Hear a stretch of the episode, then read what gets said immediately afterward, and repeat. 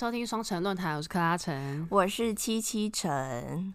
我今天想讲的是王若琳，因为她得那个最佳国语专辑之后，对我才去听她《爱的呼唤》哦。然后我听完专场之后，我就把我很喜欢的歌分享给克拉城。嗯嗯嗯，因为克拉城品味很好，他当然已经听过了。哦、没有，我我一开始是因为。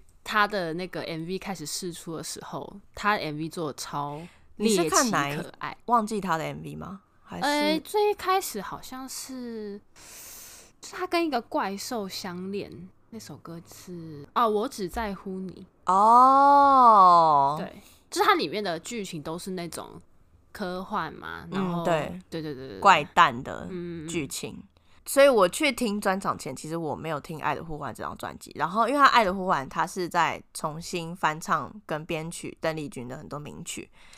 我本人也没有听邓丽君的歌，我只知道什么《甜蜜蜜》那些比较红，其他我只是完全不知道。因为我就觉得那张 LKK 我 没有想要听，就我就去专场听王若琳现场，真的天哪，超好听，就是不。不仅是那首原本的老歌，本来就是一首很好的歌。对，它经过重新编曲之后更好听。因为 Joanna 的声音很有，因为它是低音磁性。我觉得是因为他没有要唱的很用力，没有要很炫技。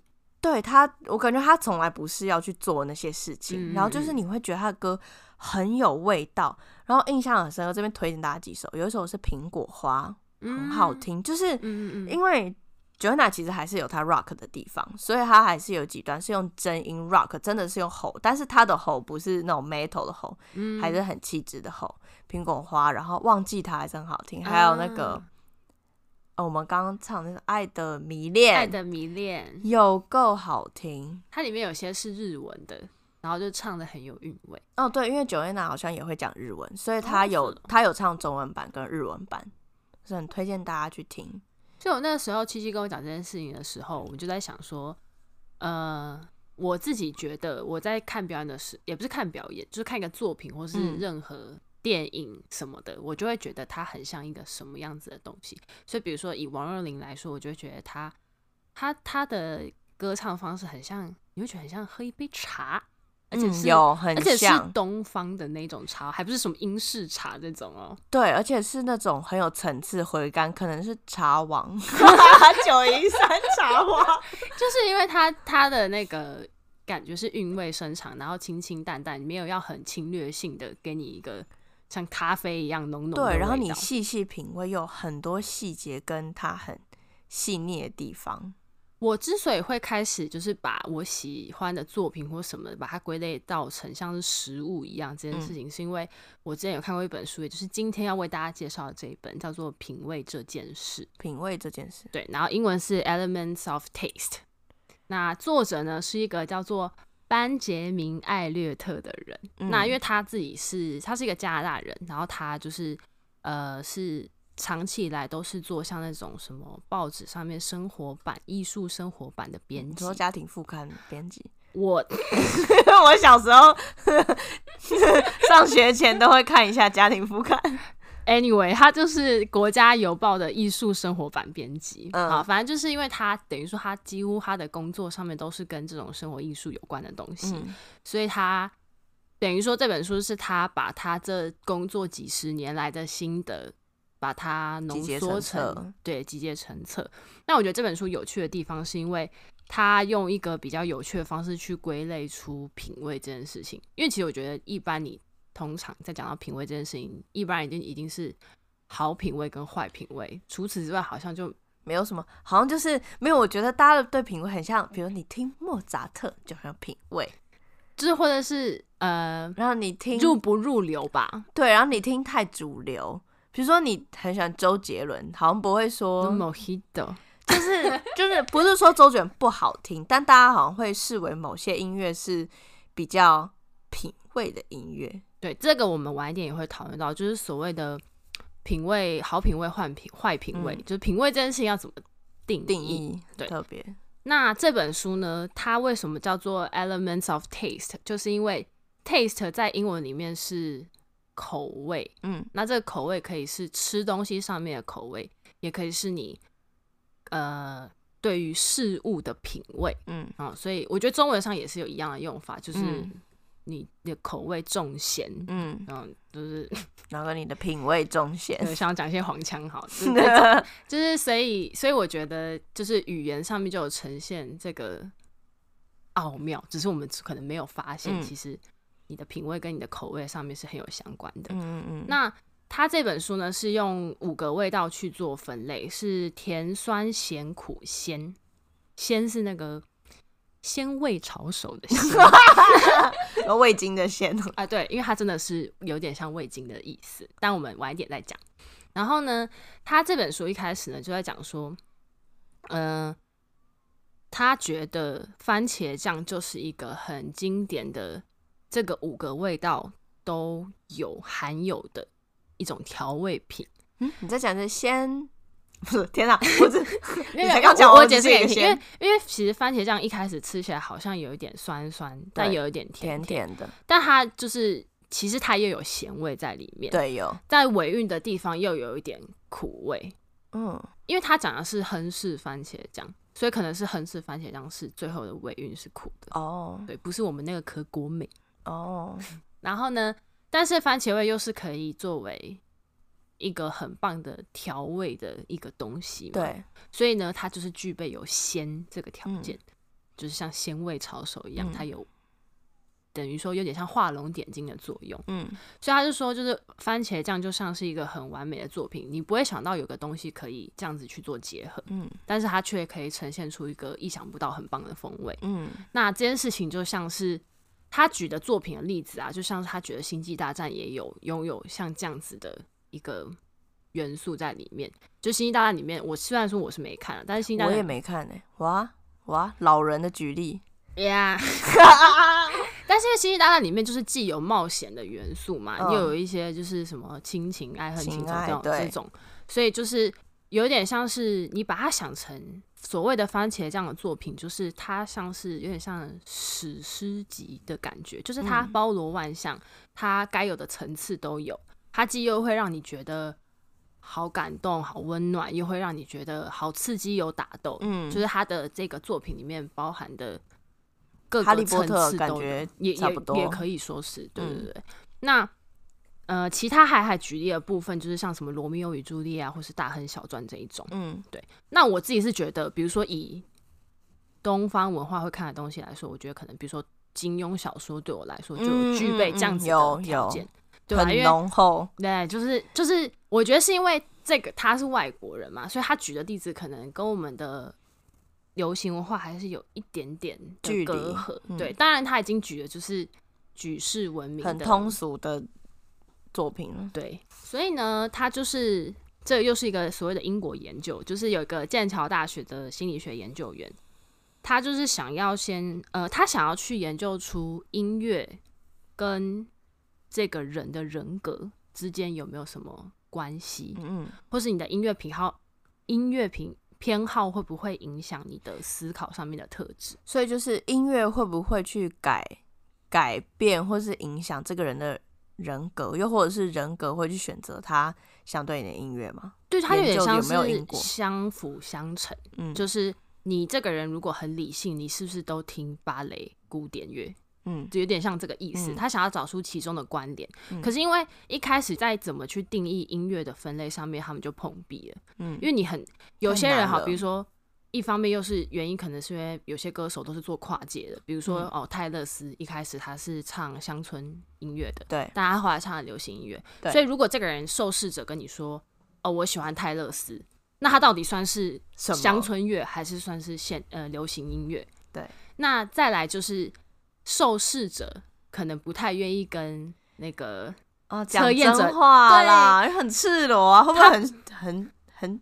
糗对啊，如果他问你说你洗澡的时候都唱什么歌，干超糗，你就唱一些那种超老或是超拔辣的歌，说任贤齐，可以啊，我是一只鱼，所以他们就在这一个时间上面碰到一个困难，嗯，所以呃后来啦，他们他们用了非常多方式，就一直到最后，他们是选出五十二种不同的类型的音乐，嗯、然后请大家去评分，就是一到九分，你觉得这一首歌对你来说喜好度是几分？嗯、然后最后呢，又延伸到说，不止我们不要只用音乐来看，我们甚至就是用电影作品或是书籍杂志，嗯、然后给大家评分，得出了一个分类。好，我这边讲一下。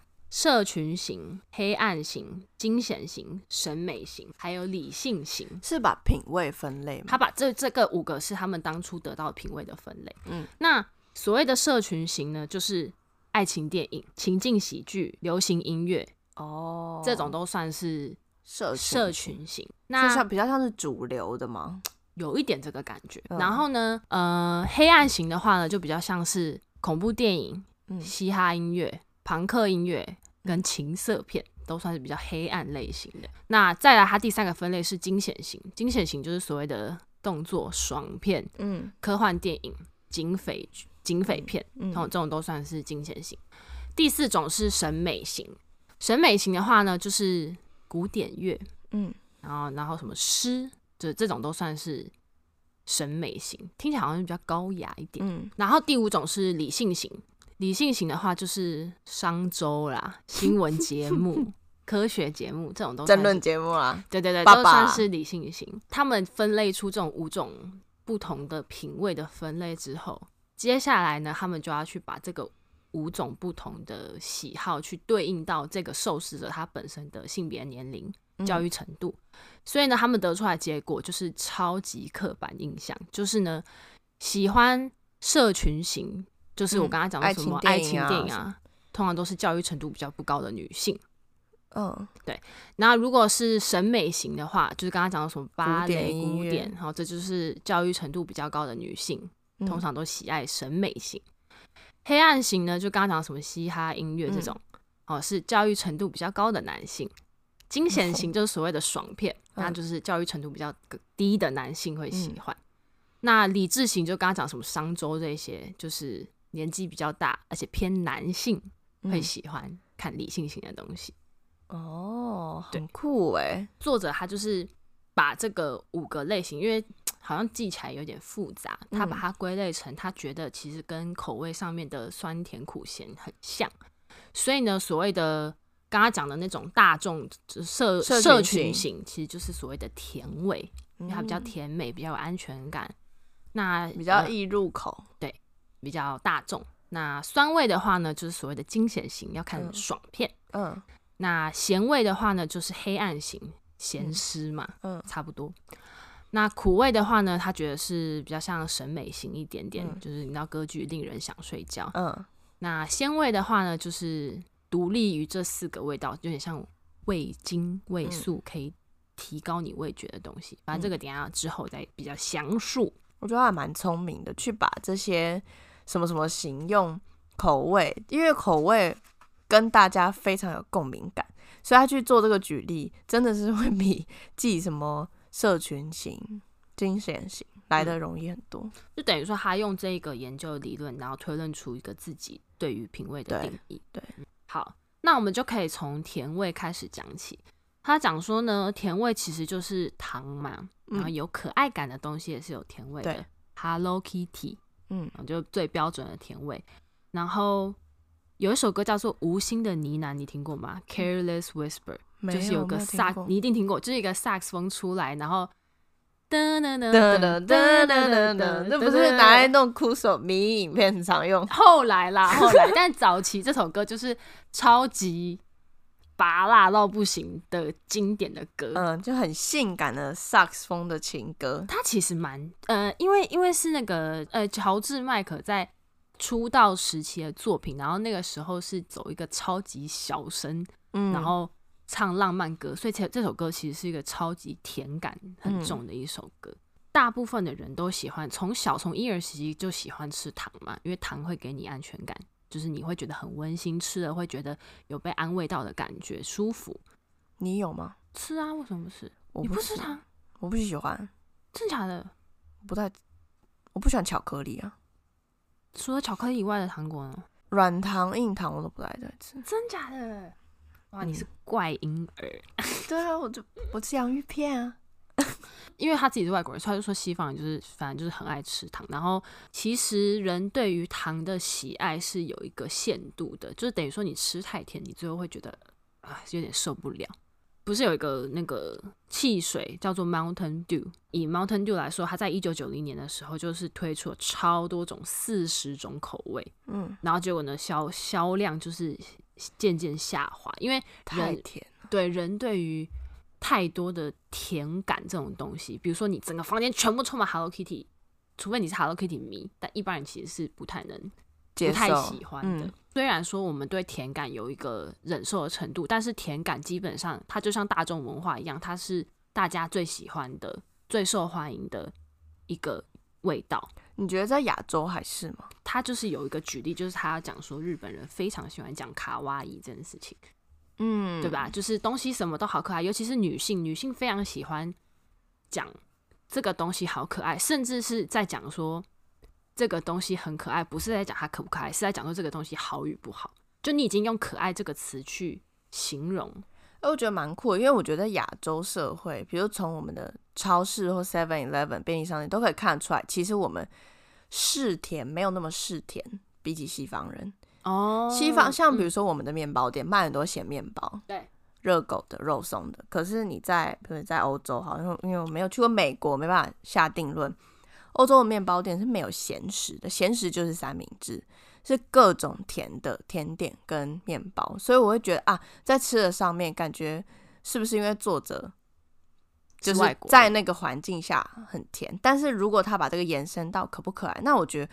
这就是一个很反差，因为我觉得我们亚洲社会都很喜欢可可爱爱的东西，我们连讲话都可可爱爱的，但是我们没有那么爱吃糖。嗯，所以可能就是对于这个甜味在文化上面的表现是表现在不同的东西。对对对对对，我就觉得还蛮酷的。外国人是在食物上面，对，亚洲人喜欢在那个我们现在小玩买什么小娃娃呀，兑换什么。Seven 几点换公仔啊？对，像我觉得日本人除了真的喜欢可爱的东西，你不觉得他们讲话很可爱吗？对，他们我记得他们很多一些撞声词，我好像一时想不起来，就是很类似我们中文，就是我们是湿就湿嘛，我们要说湿哒哒，你知道我的意思吗？爱叠字，轰隆隆，就是要你不觉得这是蛮可爱的吗？那他我觉得他这边有讲到一个很酷的东西是，他说。呃，为什么日本人这么喜欢讲卡哇伊？跟别的国家相比，虽然说我们都会喜欢讲可爱，但是其实日本对于卡喜欢讲卡哇伊这件事情是更比其他国家来的多。他就说，这个是有一个研究是说，应该是跟日本人口老化有关系啊。所以因为可爱的小朋友越来越少，就是因为还是说有一点像，因为他这边的举例是说，你有看过有一个电影叫做《人类之子》吗？没有，好，反正就是一个很赞的电影，就是推荐给大家，推荐给大家，大家之后可以去看。是日本电影吗？不是，是西洋片，洋片吗？洋片。然后呢，呃，人类之子它本来是一个小说改编，反正它的那个电影剧情就类似在讲说那个那反乌托邦，就是呃人类未来的世界大概是什么样子。嗯、那它的设定就是说，在未来的世界，人类渐渐生不出小孩。嗯，对。然后，然后就是等于说，你觉得好现实哦。对，你的生育率就是降低到一个很极限，就是生不太出小孩这样子。好，这个是人类之子的设定。那它在里面呢，有一个有一个理论，就是说生育率崩溃这件事情啊，会让人把宠物当成小孩照顾。那不就是现在我们在做的事？没错，没错。所以他的意思就是说。呃，真正的小孩变少了，成人就会显露出小孩子的行为。你说一些老小姐或者是 老公主，我我我没有这样讲哦。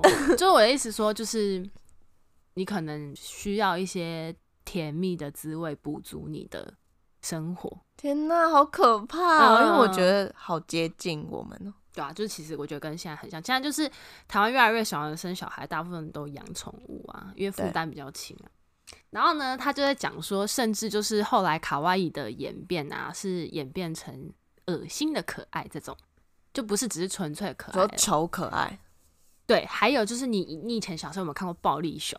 暴力就是有有一只粉红色的熊，然后嘴巴都流血。有对他说那个作品呢，其实就是有一个大阪的艺术家叫做森查克，他在两千年的作品，他就是用一只很可爱的粉红色的熊，可是身上都是血迹这样子。他自己本身啦，只是因为他单纯看到熊会攻击人类这个新闻之后，他就想说，哎，好像在可爱里面加入一些恐怖的，的元素，对，是很不，就是是一个可以实验看看的事情。但当然也有很多人会抨击他说。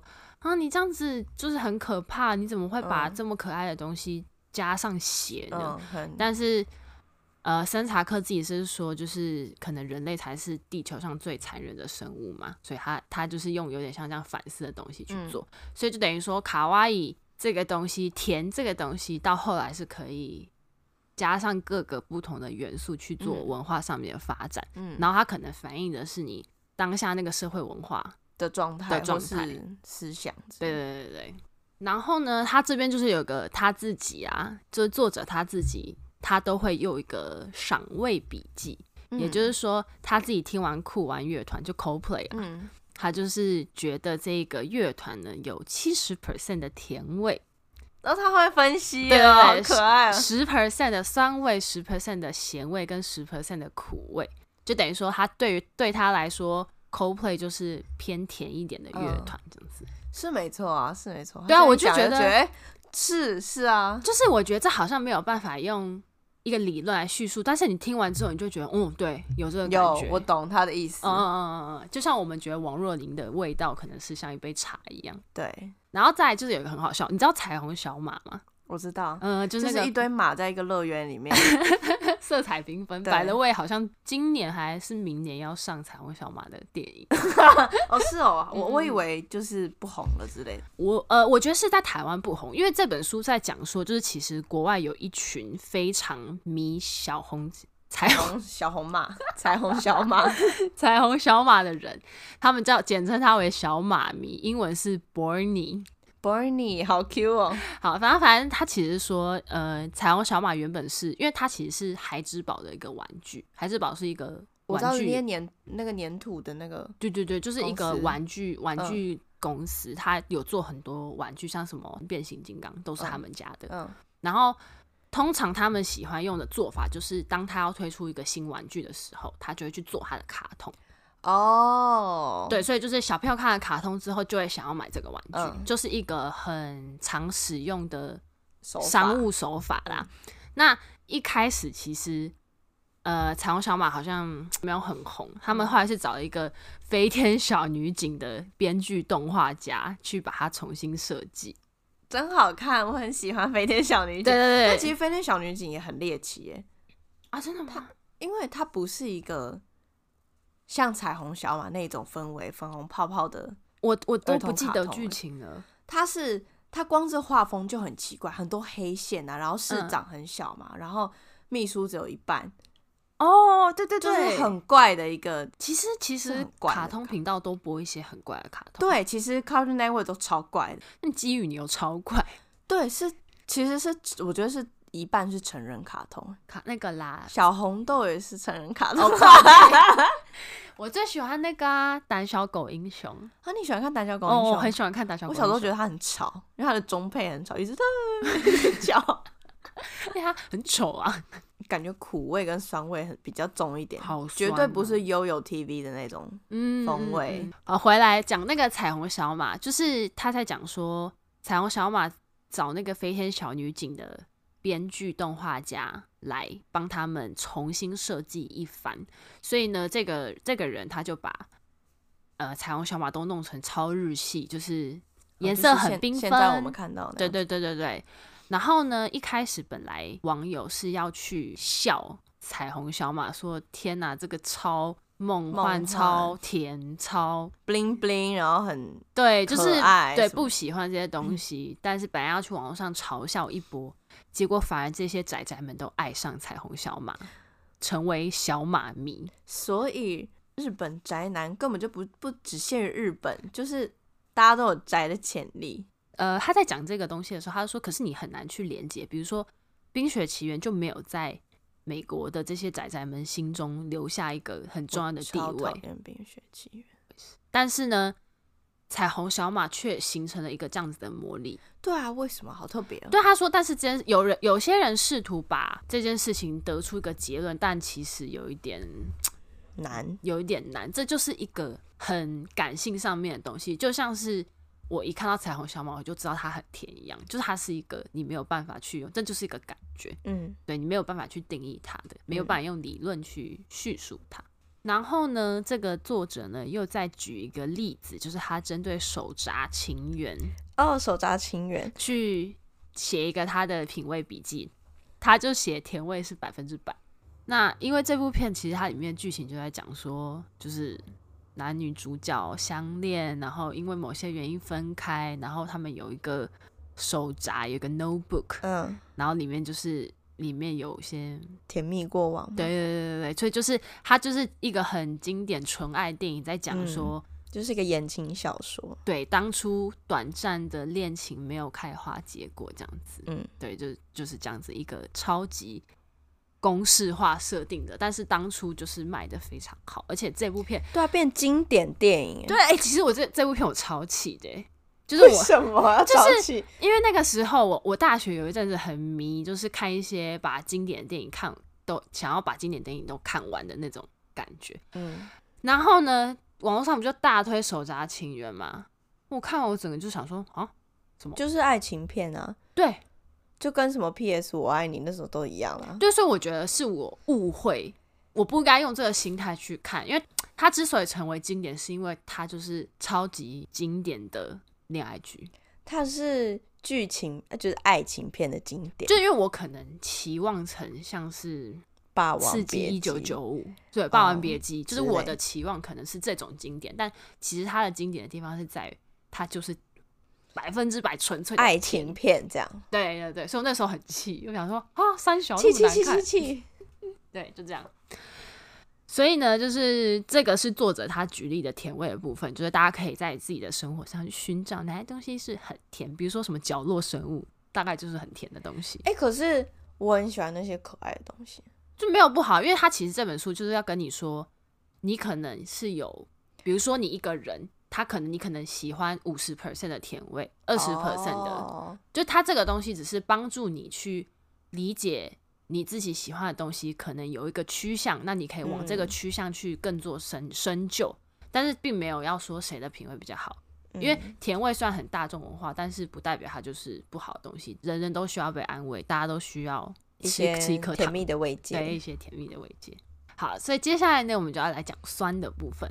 那他在这边的举例呢，都是一些我没有听过的东西，因为他就是一个外国人。嗯，好，但是呢，他讲了一些我觉得比较像的东西，是他说，呃，五到九岁的小朋友有三分之一的小孩会很喜欢酸味，所以呢，那个时候呢，他们那边有流行一个很有名的糖果，叫做小鬼头酸软糖。其实我就觉得很像是那种，哎，酸扁糖，酸酸软糖，就是那种外面酸酸的，里面是甜甜的。对对对对对，他说在他们国家的演化是后来就变成极限酸味糖，就是超级酸的。可是吃那个我就是要追求超酸啊。对，所以他的意思是说，照理来说，酸这件事情好像没有像甜味这么好让人接受吧？哦，对，因为它很是一个很刺激的口味。但是为什么它会卖的这么好？就是有这么多这样的产品会出现，嗯、他就是要讲说，就是其实喜欢酸味的这个东西是有一点像是喜欢冒险刺激，然后有点像青少年叛逆，嗯，追求口味上的刺激。对，因为他说，其实那个时候他们有出非常多的酸酸的粉，然后，哦，呃，其实我觉得台湾也有类似的东西，只是跟它的名字都不一样，因为它。这边讲的酸糖粉叫做渴望，哎、欸，那个好像是欧美国家有这个东西，因为台湾好像没，我们好像没。我觉得是饮食文化不一样，因为就我很喜欢 Cardi B，嗯，我本来就很喜欢，不是因为 Coin Master 我才喜欢 Cardi B，达利尔，真的好喜欢，干超洗脑。好，就是 Cardi B 也很喜欢吃酸，嗯、就我常常会看他的一些直播，他的影片。有一次我看他吃一种软糖，对，超长，就是做成很像巨大的毛毛虫那种，给小朋友吃很大的那种大软糖，oh. 你知道，就是红色、蓝色、绿色扭在一起的。然后他就拿一罐东西这样撒，他是咬一口，他就撒满，然后再咬，嗯嗯，嗯，然后大家就问他是那在吃什么，就有人说是在吃酸粉，嗯嗯，就是我觉得。是好像是文化不太，他们就真的有那种粉，因为他这边讲说，当初这个酸粉在美国有一些州是被禁止的，为什么？因为他家长就觉得这个粉，因为粉是白色的。可能觉得看起来像 cocaine，、oh. 所以就说，因为小孩子非常喜欢吃这种酸酸的东西，嗯、然后家长就会觉得，天哪，小孩子这么喜欢吃，但是看起来又很像骨科碱，对，这个东西已经是坏坏的、不好的东西。哦，懂。对，然后而且因为那时候厂商为了要推广这个东西，他们都会取一些青少年喜欢的名字，你说渴望，对，或是什么。神经病 psycho 哦，可以理解，就是取那种中二的名字，大家就会觉得很帅哦。那这一罐是 psycho，所以我觉得就是酸味，基本上你可以理解成中二。哎、欸，你知道吗？我爸很喜欢吃柠檬，中二。我爸是这样整颗这样，你看吸，对他真的可以，他就是这样，他他觉得没有很酸，好可怕，很喜欢吃酸。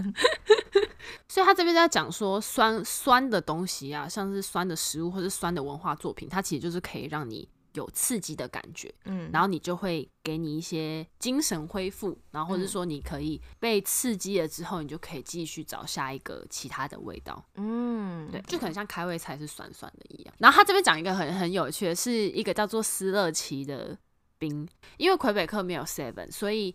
呃，它这边就不是斯乐冰，叫做斯乐奇，嗯、但是其实是差不多东西的、嗯、就冰沙嘛。对对对，那它其实就要说，虽然魁北克冬天可能都零下十几度，嗯、可是青少年还是非常喜欢买冰沙来喝。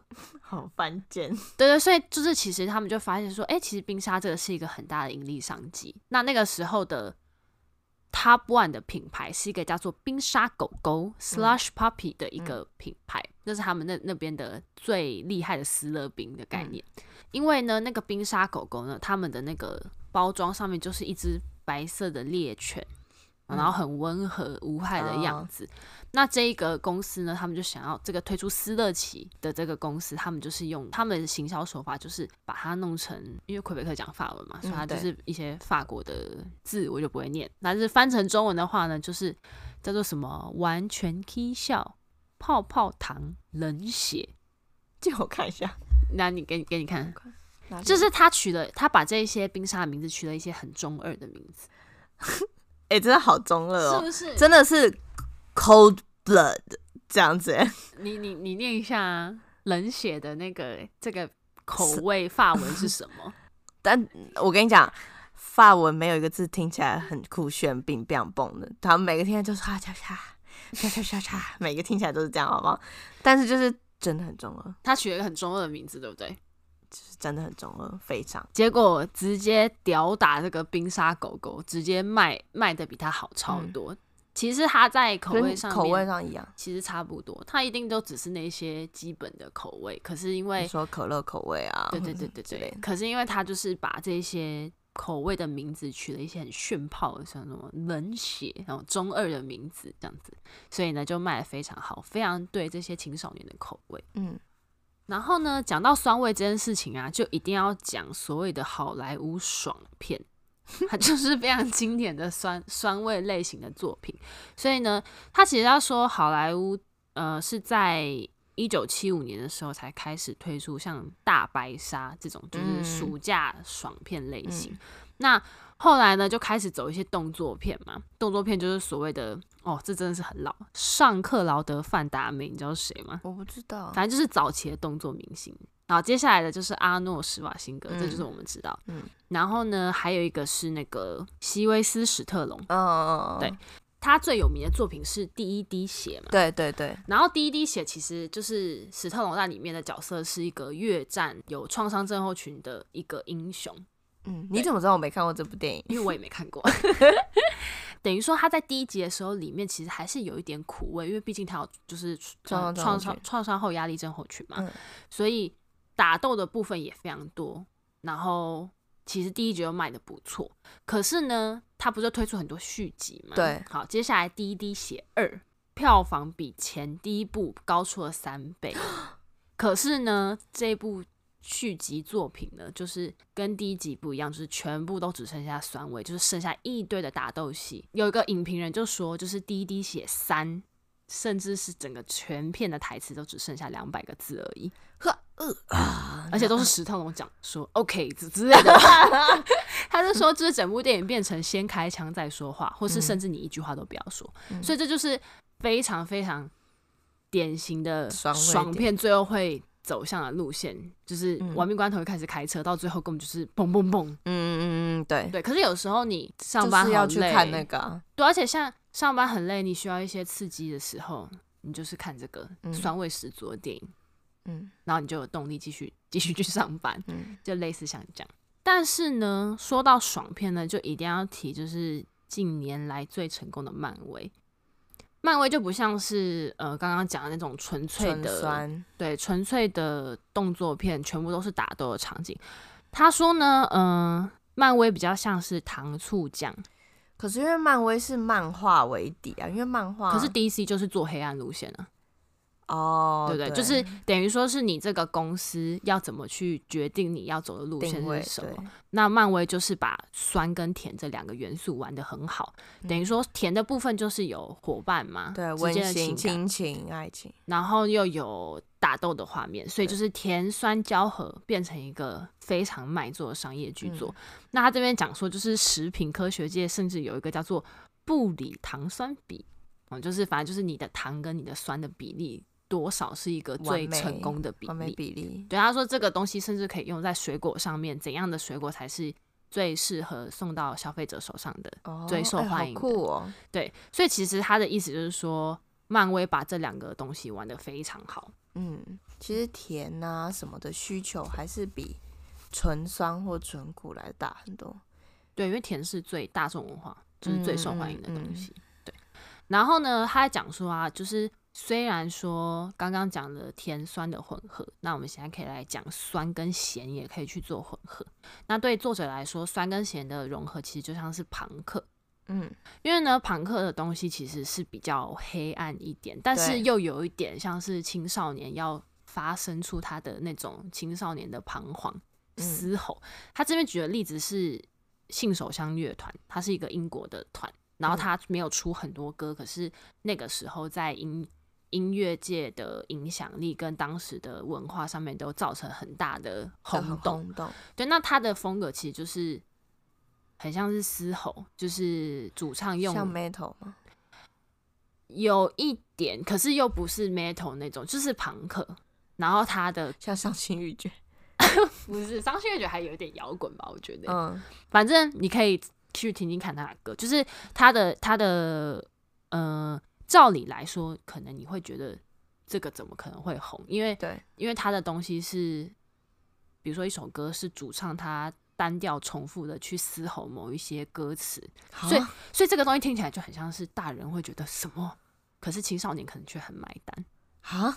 那举一个例子来说，就是那个时候他有一首很有名的歌叫做《上帝请救救女王》（God Save the Queen），嗯，这是他们那个时候很有名的歌。那他们呢？就是他们其实就是蛮蛮靠北，他们就在伊丽莎白二世加冕二十五周年的前夕推出这首歌。首歌然后呢，这首歌里面的歌词呢，就是你知道，就是会就是那种所谓的不入流吧，就是他把女王陛下说成是法西斯政权，嗯，然后就是说什么他他不是人类啊，可能是怪物啊，嗯、然后说就是等于说有点像是。有点批判女王，嗯，这样子。那那个时候电台都拒绝播放，然后卖场也拒绝上架，但是这首歌还是超级有名。所以呢，他就讲说这这件事情，对，他说其实这件事情为什么会为什么会那么红，是因为当初一九七零年代的时候，英国就是呃有点像是从他的当初以前这么强盛的帝国，有点开始走下坡了。嗯就通膨很严重，然后什么罢工啊，然后什么劳资冲突这种，所以大家普遍就会觉得说，自由民主这个制度已经走到一个尽头了，嗯，所以会出现这种反政府、反嗯政权的这种歌曲出来，然后会受到大家的认同。我自己就觉得很像是之前不是那个中国小粉红跟泰国的网友吵到不行嘛，对，然后结果中国就去。呃，中国小粉红就去骂泰国人说什么，你们太皇这样这样这样，对对对，因为他们想说太皇是崇高不可侵犯的皇，你们的国家的王什么之类。结果泰国人就反而用一些搞笑迷音，谢谢你帮我们嘛，什么之类的。对对对，所以我觉得这件事情其实就是很像，跟这个很像，就是它等于说，呃，时代反映了这个歌的产生，对的那种感觉。虽然说它听起来这么的不入流，可是你如果没有压抑，没有对，他就不会受欢迎，那就不会受欢迎。没错。好，那我们今天先把甜跟酸讲完。那下个礼拜我们再继续看咸苦跟鲜味。好啊，我觉得我很想听咸苦跟咸味嗯，嗯，因为我觉得这本书有趣的地方就是他跟你讲很多大众文化，然后你可以去根据你有兴趣。对，我想知道我自己的趴数各是几趴，这就是自己自己评估，自由行政。嗯、好啦，我们下周见，拜拜，拜拜。